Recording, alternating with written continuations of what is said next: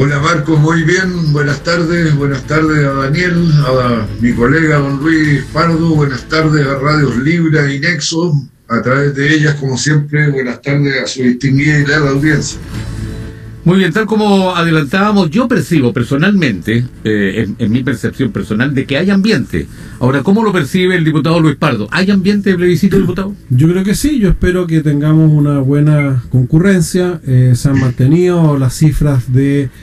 de la pandemia más, más o menos estables, se han tomado todas las medidas sanitarias. Y yo hago un llamado porque especialmente la gente mayor que tiene mucho temor de contagiarse, Va a estar habilitado todos los locales de votación en forma exclusiva para los adultos mayores desde las 2 hasta las 5 de la tarde. Eh, va a haber la locomoción gratuita, eh, están todas las medidas de seguridad además adoptadas y por lo tanto eh, es importante expresarse y no dejar que otros decidan por nosotros. No se han escapado detalles, incluso lo del lápiz, llevar su propio lápiz, que considero que es una eh, buena medida que hace un poco más expedito el, el, el, hecho de no tener que estar desinfectando el lápiz y ahí también es mucho más seguro para la persona. En fin, eh, eh, también este horario especial para los adultos mayores que mencionaba el diputado Pardo. ¿Cree que hay ambiente o falta algo o, extraña algo el diputado Marcelo Chilin con respecto a este 25? No, yo creo que hay un gran ambiente, Marco, que hay gran interés se han ido despejando todas las dudas, todo el mundo está consciente que va a haber todo tipo de facilidades para poder ejercer este derecho cívico. Y yo creo que también todo el mundo siente que va a ser una gran jornada para el país de reencuentro, independiente que unos voten A, otros voten B. Yo al final del día creo que todo el mundo se va a considerar ganador porque hemos encontrado un camino civilizado, institucional, pacífico, de conversación para resolver los temas que sentimos que son más medulares y que están eh, pendientes de mejorarse o de resolverse. Y es un gran día el que nos espera el domingo. Estoy seguro que va a haber una gran afluencia de ciudadanas y ciudadanos en los locales electorales por eso los mayores eh, aprovechemos el eh, horario que está establecido especialmente para nosotros, me incluyo, entre las 2 y las 5 de la tarde, donde vamos a tener preferencia, si es que no exclusividad en el derecho a el sufragio. Está claro, eh, diputado Pardo, que la violencia no tiene nada que ver en este plebiscito, tal como dijeron desde el gobierno eh, la violencia no conversa con la democracia. Eso está claro. Eh, aquellos que son violentos extremos, en, realidad, por muchos llamados que se hagan a través de los medios de comunicación, los líderes de opinión, en fin, eh, en realidad yo creo que poco efecto va a producir. Pero sí es bueno eh, llamar a que se baje muchas veces el tono beligerante que pudiese, existir entre los apruebos y los rechazos. Y yo creo que es el momento de llegar a un entendimiento real eh, entre los chilenos, como se habló precisamente cuando se eh, programó este, este plebiscito de un gran acuerdo nacional. Bueno, efectivamente este plebiscito se programó como parte de un acuerdo por la paz y por la democracia. Desgraciadamente hay algunos que no están por la paz y tampoco están por la democracia porque eh, han insistido en la vía violenta. Yo también lo he dicho muchas veces. Eh, yo no he sostenido nunca que quienes están por la prueba son los que están por la violencia, pero evidentemente hay un pequeño sector de la prueba que sí ha auspiciado o a lo menos relativizado los hechos de violencia y, yo espero que eh, el plebiscito se desarrolle en plena calma y que quienes han eh, creído que a través de la presión de la violencia pueden conseguir fines políticos sean finalmente repudiados y rechazados por toda la sociedad eh, no podemos eh, permitir que la deliberación pública, el debate público, que es la forma en que civilizadamente se deben resolver las eh, diferencias, sea contaminado con violencia como la que vimos lamentablemente una vez más a propósito de la, la, conmemoración, como se denominó, del 18 de octubre. Y yo estoy de acuerdo contigo, Marco Antonio, es un momento de llamar a la, a la, a la tranquilidad, de llamar al reencuentro,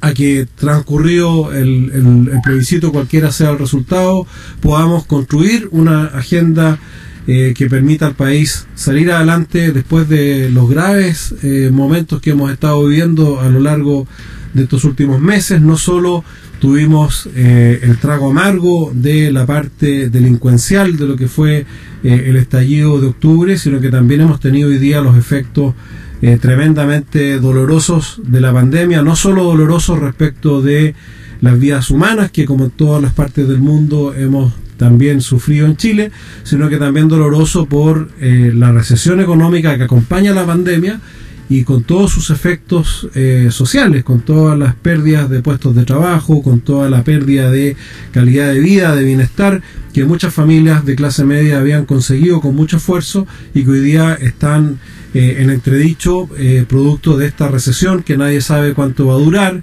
que, nos obliga a, concentrarnos también eh, todas nuestras energías en superar ese, ese trago amargo. Por eso yo espero que tengamos un acto plebiscitario pacífico, que no tengamos ninguna situación ni de violencia ni de ningún otro tipo que lamentar y que logrado el propósito final de resolver esta contienda plebiscitaria, abocarnos de lleno a reconstruir el país y a recuperar todo lo que estamos perdiendo en parte producto y mayoritariamente producto de esta pandemia que estamos sufriendo. Bueno, de hecho, el gobierno, diputado Marcelo Chilin, ha llamado a votar tranquilos a los ciudadanos este 25 de octubre. Ahora, eh, no nos queda nada más que confiar en la racionalidad de los chilenos, de la mayoría de los chilenos, que yo creo que sí están por un país tranquilo, un país que progrese, un país que crezca, eh, con las decisiones que se vayan tomando precisamente con aquello que es, eh, es necesario, que impere como es la racionalidad. Yo creo que la participación multitudinaria que va a haber el día domingo va a ser el mejor rechazo a la violencia y el mentís a que la violencia constituye algún camino que conduce a alguna parte. Eso es una eh, eh, falsedad absoluta. Mire, un ejemplo al canto que está súper próximo a nosotros Independiente de, los errores que puede haber cometido en Bolivia, el señor Evo Morales y su gobierno fueron destituidos por la fuerza. A la primera elección volvió el partido de Evo Morales. La fuerza no conduce a ninguna parte, no convence a nadie. Podrá someter por un rato, pero cuando ya la gente se activa y ya eh, el temor eh, tiene menos fortaleza que el hastío y, el descontento, bueno, las cosas vuelven a su cauce normal. Yo creo que las millones de personas que se van a movilizar el día domingo van a mejor, hacer la mejor expresión de rechazo y de aislamiento de los que insisten en que la violencia los puede conducir a alguna parte o a alguna solución.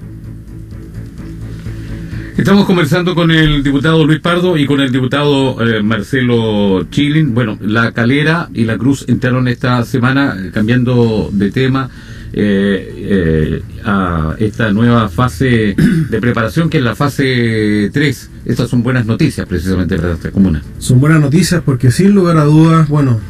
el confinamiento genera un nivel de estrés y un nivel de alteración de la vida cotidiana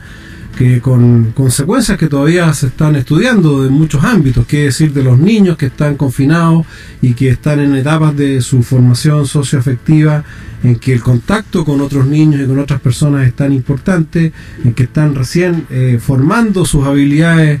eh, psicosociales y tenerlos encerrados y sometidos al confinamiento es sin lugar a dudas eh, una carga que va a repercutir de alguna manera en, en esa generación que ha vivido el confinamiento. El confinamiento de también eh, personas que no han podido realizar las actividades con las cuales habitualmente eh, llenan su, su, vida y, logran el, sustento de su familia, eh, qué decir del, del comercio, eh, que particularmente en Calera, que es una, es una comuna que es un, un, puerto seco prácticamente, donde confluyen muchas líneas y, y comerciales que son importantes, ¿no es cierto? Y que ha estado eh, confinado y, privado, ¿no es cierto?, de desarrollarse plenamente, eh, eh, han sufrido los efectos de esta medida que ha sido necesaria y que finalmente ha demostrado tener eficacia, por lo menos hasta ahora en nuestro país, y, por lo tanto es muy saludable, muy, muy, muy muy positivo que podamos pasar a la fase 3 y liberar de, de, esta condición a la cruz y la calera. Ahora,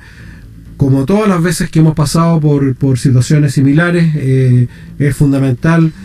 llamar una vez más también a mantener eh, y, observar las medidas sanitarias que están recomendadas para que no podamos o no tengamos que retroceder. Y esto es como ya está requete contra demostrado en, todos los estudios. Recordemos que al principio cuando partió la pandemia los expertos internacionales no se podían de acuerdo si era bueno o no era bueno, por ejemplo, el uso de la mascarilla. Con el uso de los guantes hay algunos que dicen que, que, que es bueno, otros dicen que es peor, en fin, pero en lo que no hay ninguna discusión es que hoy día sí se sabe que el uso de la mascarilla es un instrumento muy acertado porque si bien el virus no se sostiene ni se mantiene vivo en el aire como otros virus, eh, sí viaja en las mini, en las microgotas salivales, ¿no es cierto? Y por lo tanto el, sostener un intercambio, incluso a, más de un metro de distancia con otra persona, puede significar una fuente de contagio. El lavado de las manos para deshacernos del virus que hayamos podido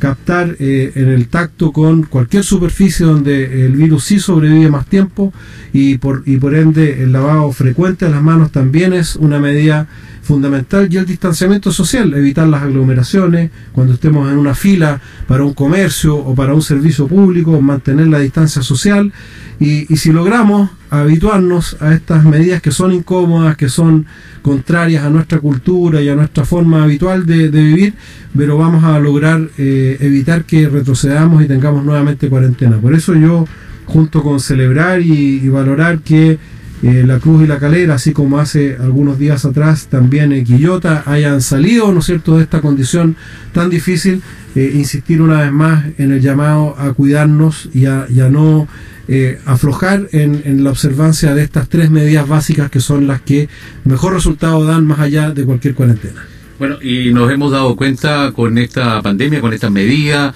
en donde eh, han, entrado en cuarentena eh, las comunas de eh, Quillota primero, luego La Cruz y Calera, y luego han ido avanzando en, estos pasos de fase nos hemos dado cuenta cómo eh, dependen unas comunas de otras, esta conurbación de eh, La Cruz, Calera, Quillota, incluso Limache también, que forman parte como de un, gran centro urbano que ha crecido tremenda e insospechadamente. Y que, está, conectado. Exactamente, muy conectado. Y por, por lo mismo, Marco Antonio, lo que más sirve acá son las medidas individuales cuidarnos nosotros mismos y cuidar al resto. Pensemos en comunas como Punta Arena o, o Temuco que salieron de la cuarentena, cantaron victoria y, han tenido que volver a cuarentenarse, que no nos pase eso. Y la única forma que no nos pase eso, dado que tenemos esta condición de de eh, interacción con, otras comunas y con y, el desarrollo de la vida cotidiana eh, nos obliga por supuesto a interactuar con, los demás eh, el, hecho de cuidarnos individualmente es la mejor fórmula para cuidarnos a su vez colectivamente. Y si no observamos estas medidas y no hacemos que quienes están en torno nuestro las respeten y las observen, bueno, eh, podemos volver a caer en cuarentena y eso sabemos lo complejo que es desde todo punto de vista. Diputado Chile, en, en primera instancia eh, se criticaba mucho quienes eh, tomaban más precauciones o, o tenían más cuidado con la, el deterioro económico, precisamente mirando eh, las medidas sanitarias que se tomaban, que el cuidado de la vida, eh, pero ahora nos damos cuenta que también cuando las comunas están eh, durante mucho tiempo en cuarentena, más allá de ir preservando la vida y la salud, también se va deteriorando lo, lo, económico y es un tema que me imagino es tremendamente difícil de equilibrar. Sin duda que es difícil de equilibrar, pero mire, no hay ninguna estrategia en ningún ámbito de la actividad humana que sea exitosa si no tiene un propósito principal al cual se subordinan todos los demás. En el caso de la pandemia, el objetivo era la salud, la vida.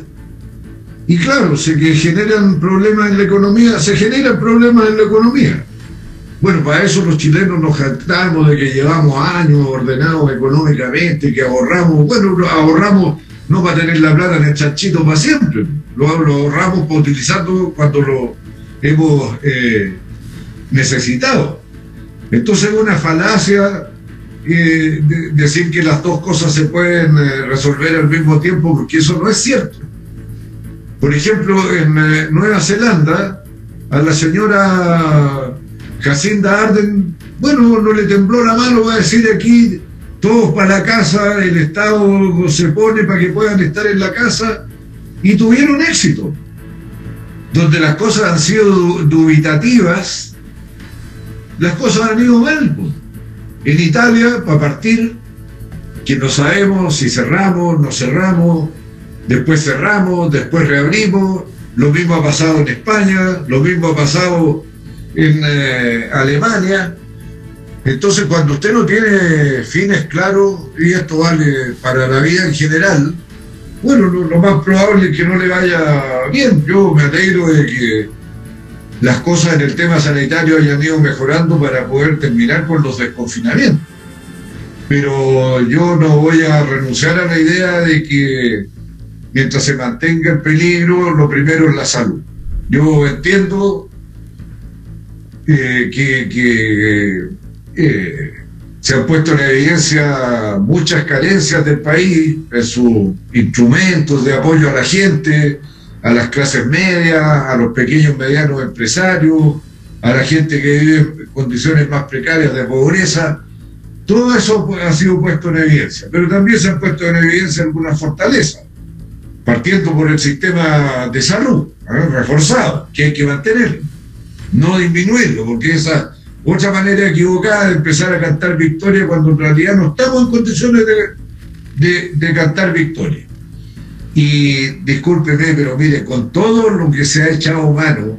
de recursos adicionales,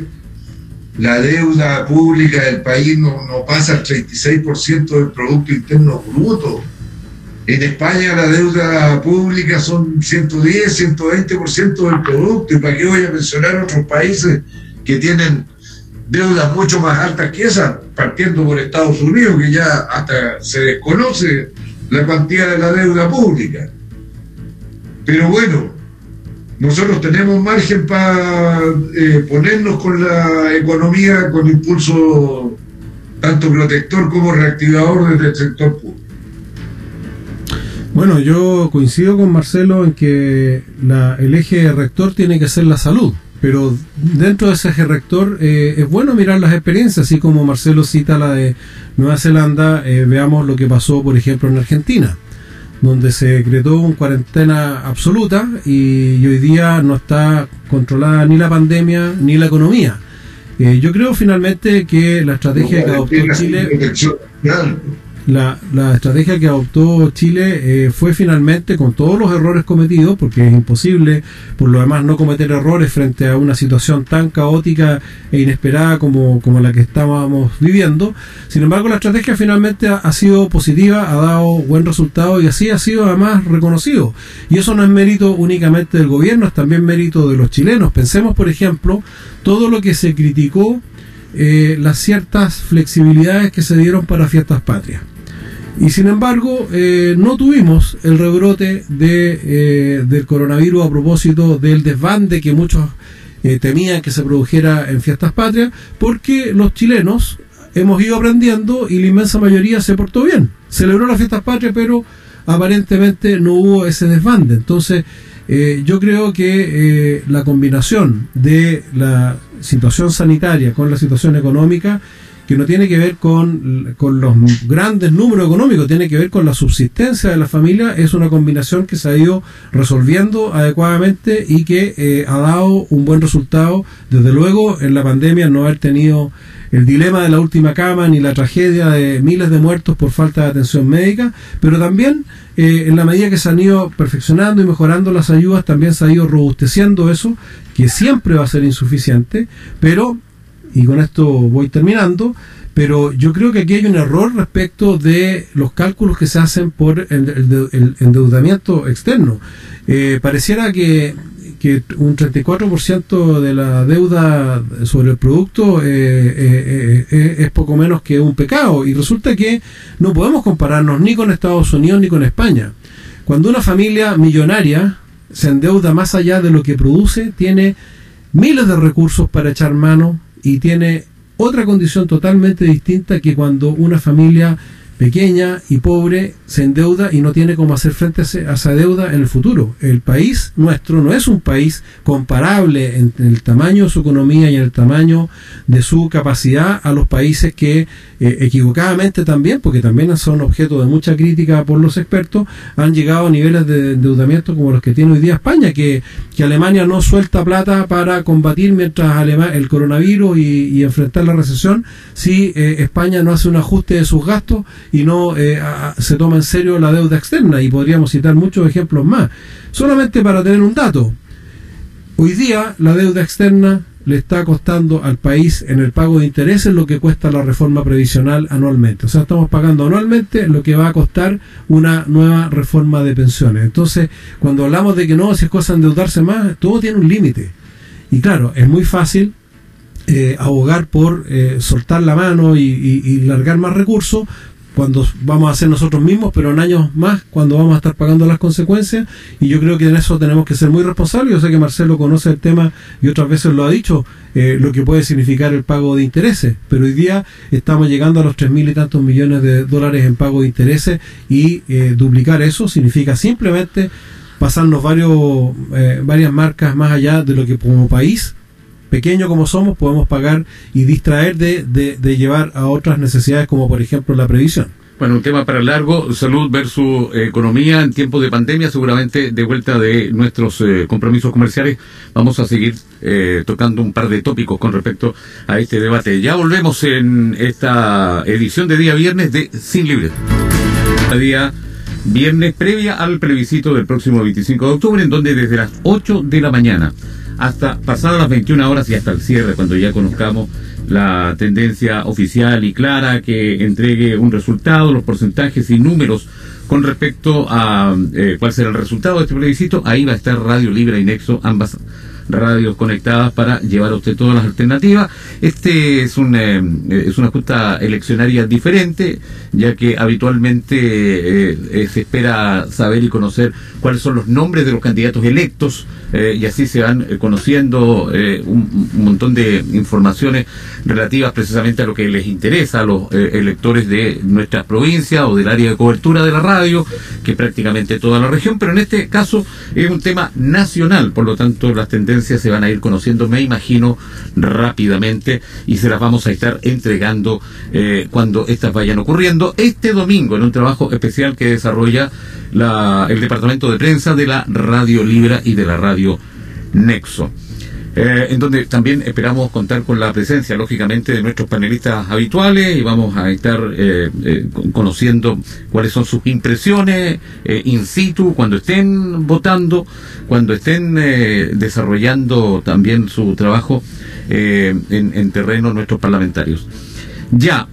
a propósito de lo que dejamos recién en, en el aire, la conversación que sosteníamos eh, eh, nos gustaría saber y conocer eh, de, parte del diputado Pardo si es que el gobierno, a propósito de los dichos del diputado Marcelo Chil, debiese hacer un, mea culpa eh, con respecto a cómo reaccionó o, la ayuda social que hizo llegar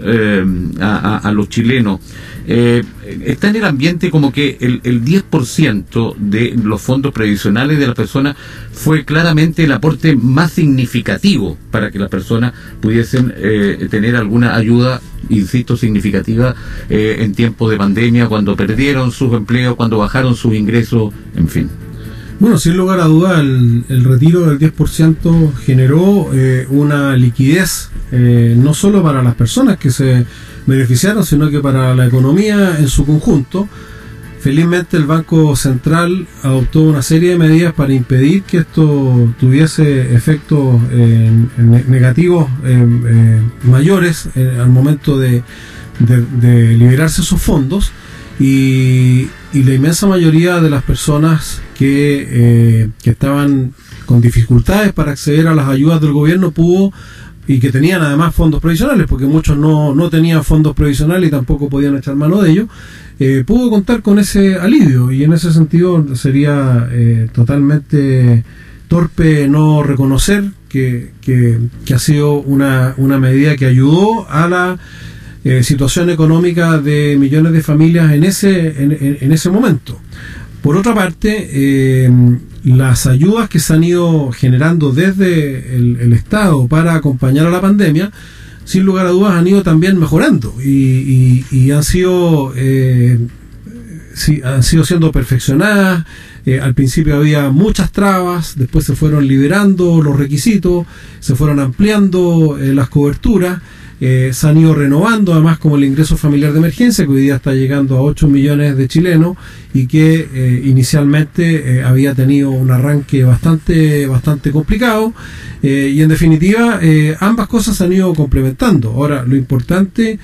creo yo, es mantener aquellas ayudas que son necesarias y que son indispensables para aquellas familias que siguen estando eh, afectadas obviamente por la, baja de sus ingresos o por la pérdida de sus ingresos, pero al mismo tiempo también eh, ir poniendo eh, y focalizando recursos en la recuperación de los empleos, que es finalmente lo que le permite a una familia proyectarse hacia el futuro. Y en ese sentido, el plan de subsidios al empleo, tanto para que las empresas recontraten a aquellos trabajadores que se acogieron a la ley de protección del empleo y están hoy día percibiendo un ingreso menor a través de el seguro de cesantía, como también el incentivo a aquellas empresas que contraten nuevos trabajadores, es una de las medidas que a, mi juicio es más importante y que tenemos que ir balanceando de aquí en adelante, es decir, destinando recursos a seguir eh, tendiendo la mano a aquellas familias que eh, están hoy día sin empleo o con dificultades por la caída de sus ingresos, pero al mismo tiempo también reincentivando eh, la contratación de mano de obra para que estas ayudas se puedan en algún minuto reemplazar por ingresos firmes y duraderos, porque de otra forma no hay ningún Estado que aguante eh, indefinidamente mantener eh, bonos y, ayudas que eh, van, a, permitir la subsistencia permanente de la familia. La, forma de lograr eso es con empleos bien remunerados y con una reactivación que esperamos se produzca. Hoy día ya han habido algunos indicadores positivos en ese sentido y, y yo creo que el desafío como país va a ser ir equilibrando esos dos propósitos en los próximos meses. Diputado Chile, ¿algo que decir al respecto? Yo me mantengo en mi creencia, Marco, de que debimos haber sido inicialmente más drásticos en eh, las medidas sanitarias, particularmente la del confinamiento, y más generosos en el apoyo para que se hubiera podido respetar el confinamiento por la gran mayoría de la ciudadanía. Creo que habría sido un camino mucho más eficaz para tener resultados en la recuperación de la actividad económica normal y de la vida social normal. Pero bueno, ya no se hizo así, no digo que lo que ha pasado sea lo peor que pudo haber pasado, no tampoco es eso, pero habría sido mucho más eh, contundente la respuesta y, y, más controlable la expansión de la pandemia si se hubiese sido más radical desde el, desde el comienzo. Le mandé un cuadrito, desgraciadamente estamos en la radio, eh, por WhatsApp, donde se grafica la importancia que tuvo el retiro del 10% de los ahorros en la AFP en relación a las ayudas que se ha dado por parte del gobierno. Habla por sí solo, es pero muy, muy, muy superior el significado del retiro del 10% sobre todo lo que se ha hecho a través de distintas leyes que ha enviado el gobierno al Congreso, como los del IFE y todas esas cosas. Ahora, mire, la ciudadanía juzgará, sabrá si le llegó o no le llegó, si fue suficiente no fue suficiente, qué consecuencias tuvo para ella la magnitud de la ayuda. Es una controversia bien difícil de dilucidar hoy día habrá que esperar un tiempo y por último referirme a la capacidad de endeudamiento del país. Está claro que el tamaño de cada uno condiciona cuánto puede endeudarse. Pero todo el mundo sabe también de que un país como Chile llevar su deuda pública al 44, 45% no lo tira a la bancarrota y a la quiebra. ¿Ah? Tiene capacidad de pago y de recuperarse para pagar. O sea, así que todavía nos queda margen si es que hubiera que recurrir a ese expediente en el futuro próximo.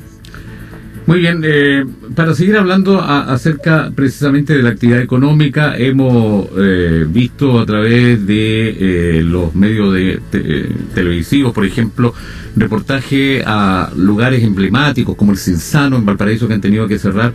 Y a propósito de la actividad económica, para seguir en este tema, hay preocupación por parte de los dueños o administradores de locales gastronómicos que en fase 3 eh, igual si es que y si en es cierto se dice que pueden abrir pero quienes tienen terraza hay muchos que no tienen terraza eh, por lo tanto estaban pidiendo la Asociación Chilena Gastronómica al gobierno modificar las disposiciones para que puedan atender por último con una forma menor pero al interior de, eh, de sus locales comerciales a propósito de Quillota y ahora Calera que entra que tiene hartos restaurantes Calera que entra también en fase 3 ¿cómo ve esta posibilidad diputado Pardo?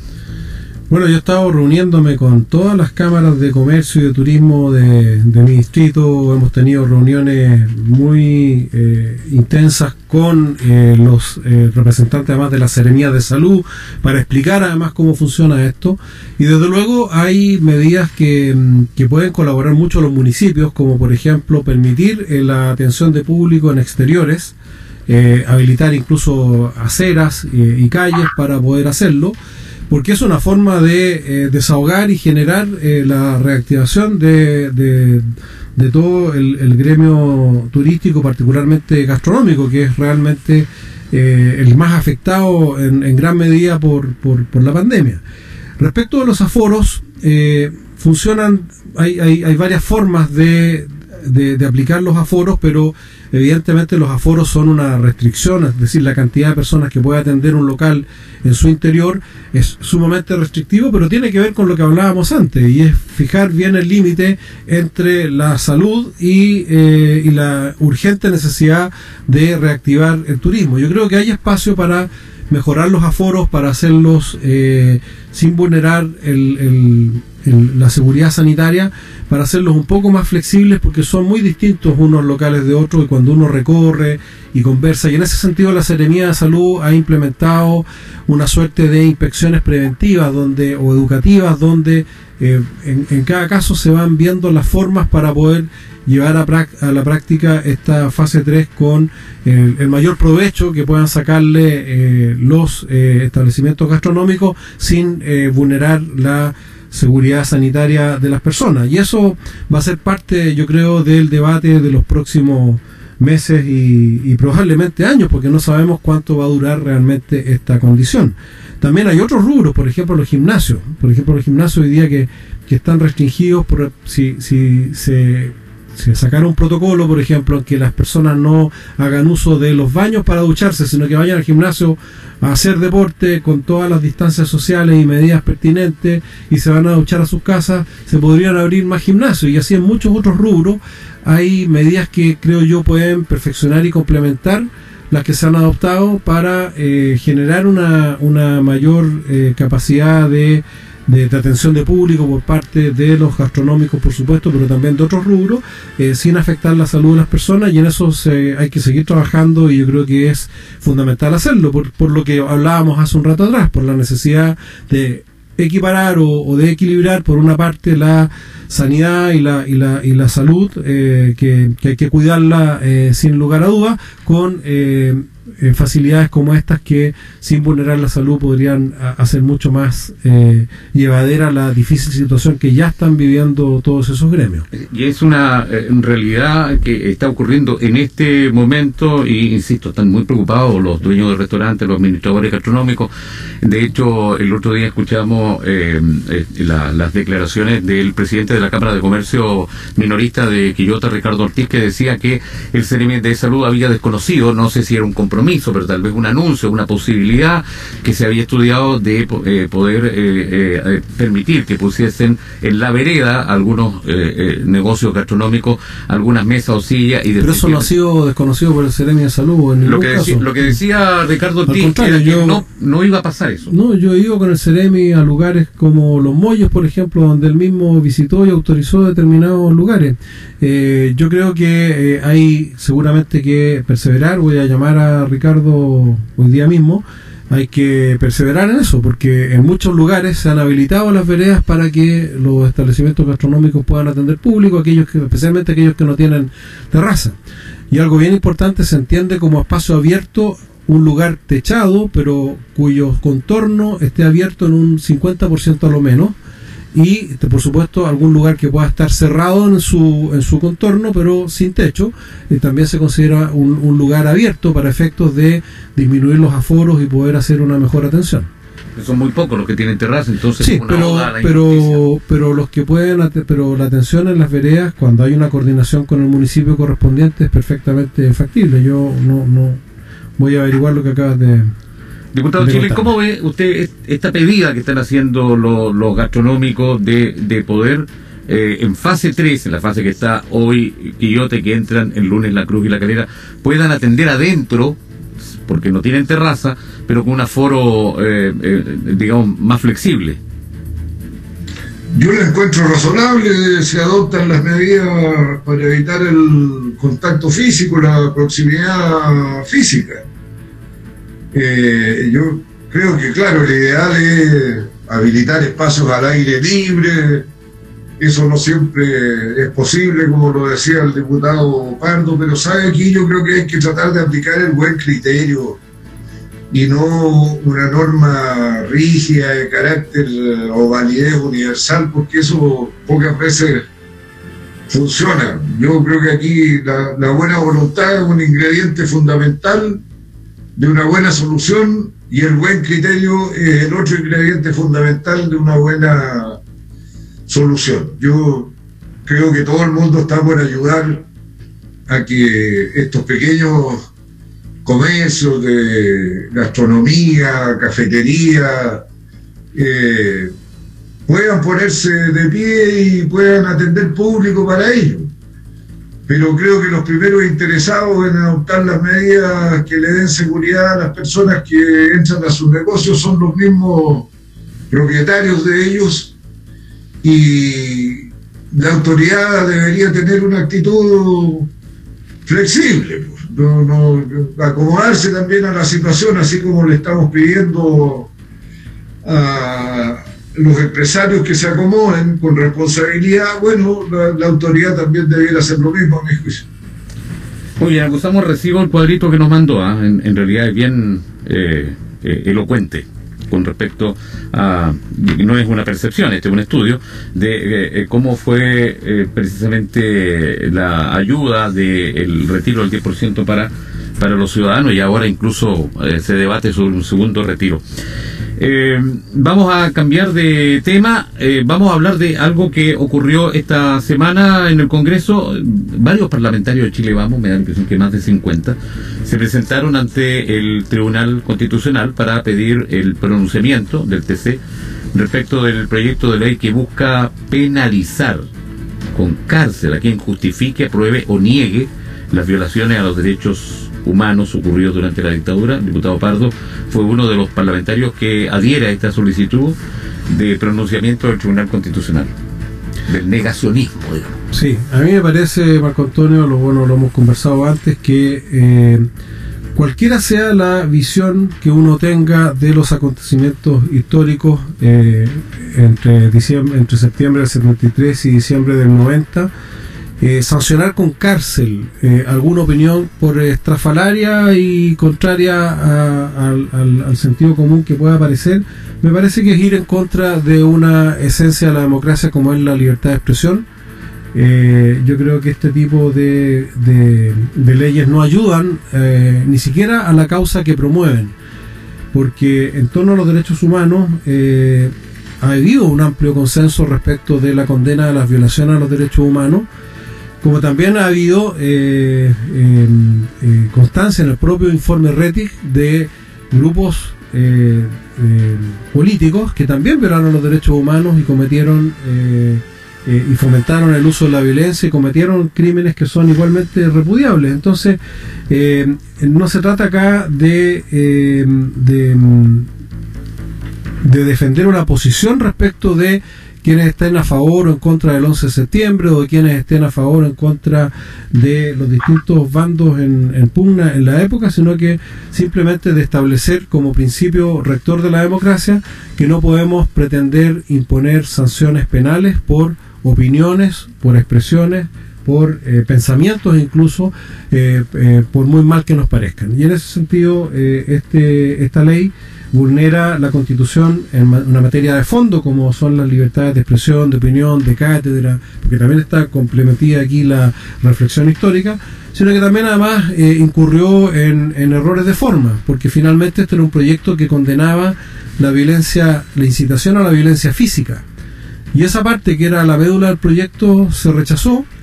y quedó esto otro que no tiene nada que ver con la idea matriz del, del, del, del proyecto, que era un proyecto que sancionaba la incitación al odio y a la violencia y terminó eh, eh, subsistiendo esto otro, que fue un aditivo que incorporó el Partido Comunista y que desgraciadamente tuvo los votos eh, para sorpresa de, de, todos, porque la verdad es que si uno va a escuchar las opiniones de calificados, calificados reitero, intelectuales de izquierda e incluso de, de líderes de la izquierda que obviamente sin compartir en absoluto las expresiones que pudiesen resultar ofensivas a las víctimas o cosas parecidas no están de acuerdo con una ley de negacionismo. Así que nosotros esperamos que el Tribunal Constitucional rechace eh, y sancione esa norma que, la verdad es que contraría eh, eh, categóricamente la libertad de expresión. el negacionismo, diputado Chilin, genera debate, lógicamente, pero tal como lo señaló su última palabra el diputado Pardo, ¿usted cree que atenta contra la libertad de expresión? Bueno, hay una delgada línea entre el respeto y el no respeto a la libertad de expresión. Son proyectos bien eh, difíciles de formular bueno, la ambivalencia que podría tener sus resultados en relación a la libertad de expresión. Pero yo, a diferencia de lo que ha ocurrido en otros casos de la apelación al Tribunal Constitucional, creo que en la medida que no se afecte con lo esencial, que es sancionar el delito de negacionismo como una forma de evitar que hechos que fueron terribles y repudiables y condenados por todo el mundo en múltiples sesiones de la Asamblea General de las Naciones Unidas desde 1974 hasta 1900 88 eh, se vuelvan a repetir. Es una manera de ponerse una vacuna contra ellos. Y en tanto no se desvirtúe el propósito final del proyecto, a mí me parece bien que hayan recurrido al Tribunal Constitucional a ver si se le puede perfeccionar.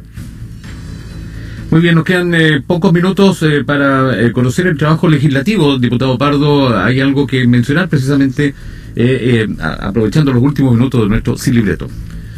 Bueno, eh, esta semana tuvimos, la semana pasada, digamos, esta semana ha sido distrital, tuvimos la acusación contra el ministro Mañalich, que felizmente fue desechada, eh, y entre medio tanto barullo pasó desapercibido que también en la Cámara de Diputados aprobó un proyecto de ley que permite postergar eh, seis meses de cuotas de los créditos hipotecarios de todos los bancos y que pasó al Senado, que esperamos se apruebe pronto y que tiene que ver justamente con seguir legislando materias que ayuden a las familias a sobreponerse a los difíciles momentos económicos que estamos viviendo. La próxima semana probablemente esté nuevamente marcada por las acusaciones constitucionales, ahora van contra el ministro Pérez y bueno, esperamos que eh, podamos dedicarnos a legislar realmente en las materias, incluidas las reformas eh, necesarias para mejorar la calidad de vida de los chilenos y que transcurrido o terminado el plebiscito queden atrás eh, estas maniobras que a mi juicio tienen más que ver con una confrontación política que con eh, la solución de los problemas reales que espera de nosotros la ciudadanía. Diputado Chilin, nos queda un minuto y medio. Aprovecharlo para reiterar eh, la invitación a toda la ciudadanía a expresar eh, su opinión y su decisión en el plebiscito. Recordar que esto va a determinar lo que es nuestra vida presente, pero también va a determinar la vida futura por lo menos por varias décadas. Así que va a afectar a nuestros hijos, nuestros nietos, nuestros bisnietos. Y por lo mismo una oportunidad que no podemos dejar de aprovechar. ¿ah? No se consulta la opinión sobre asuntos tan relevantes como una constitución todos los días. Y tenga la seguridad de que si usted adopta sus propias medidas de resguardo y sigue las medidas de resguardo que recomiendan las autoridades, todo va a ocurrir bien. Y ojalá que el día lunes todo el mundo esté contento con el resultado, que todos nos sintamos satisfechos del mismo, un poco más felices y con eso ya tendremos el comienzo de un país mejor. Muy bien, muchas gracias a todos por haber eh, escuchado nuestro programa el día de hoy. Muchas gracias, diputado Pardo, que esté bien. ¿eh? Gracias, Marco Antonio, y nuevamente gracias a Daniel y a Marcelo. Gracias, diputado Chilling, que esté bien. Gracias igualmente, Marco. Sigan cuidándose. Buenas tardes. Buenas tardes.